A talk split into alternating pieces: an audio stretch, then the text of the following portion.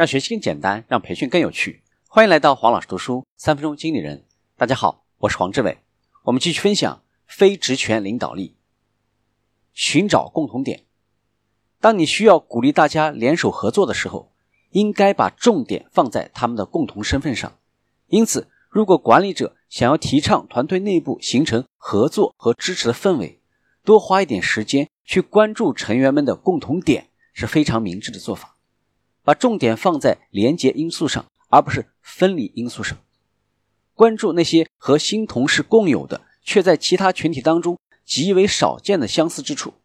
寻找这种非比寻常的共同点的过程，不但能够增进新人的融入感，同时还可以塑造出我们跟别人不一样的独特感。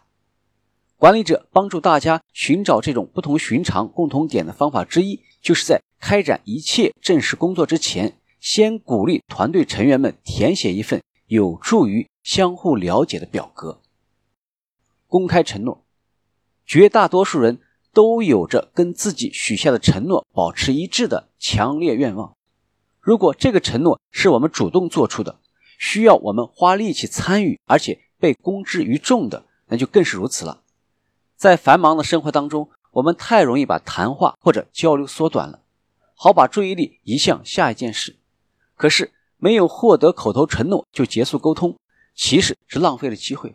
即便这个机会带来的结果可能并不起眼，例如。如果在团队会议结束的时候，经理让每个人把要做的工作复述一遍，那么切实的执行就会更加有望实现了。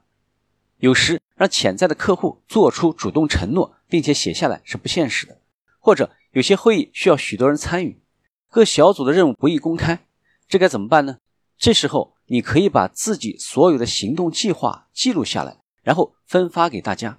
但是在电子邮件的顶头一定要加上一句简短却非常重要的话，请收件人回复一个简单的“好的”作为确认。今天的分享就是这样，请关注黄老师读书，每周您都将收到我们推送的黄老师读书的文字版本。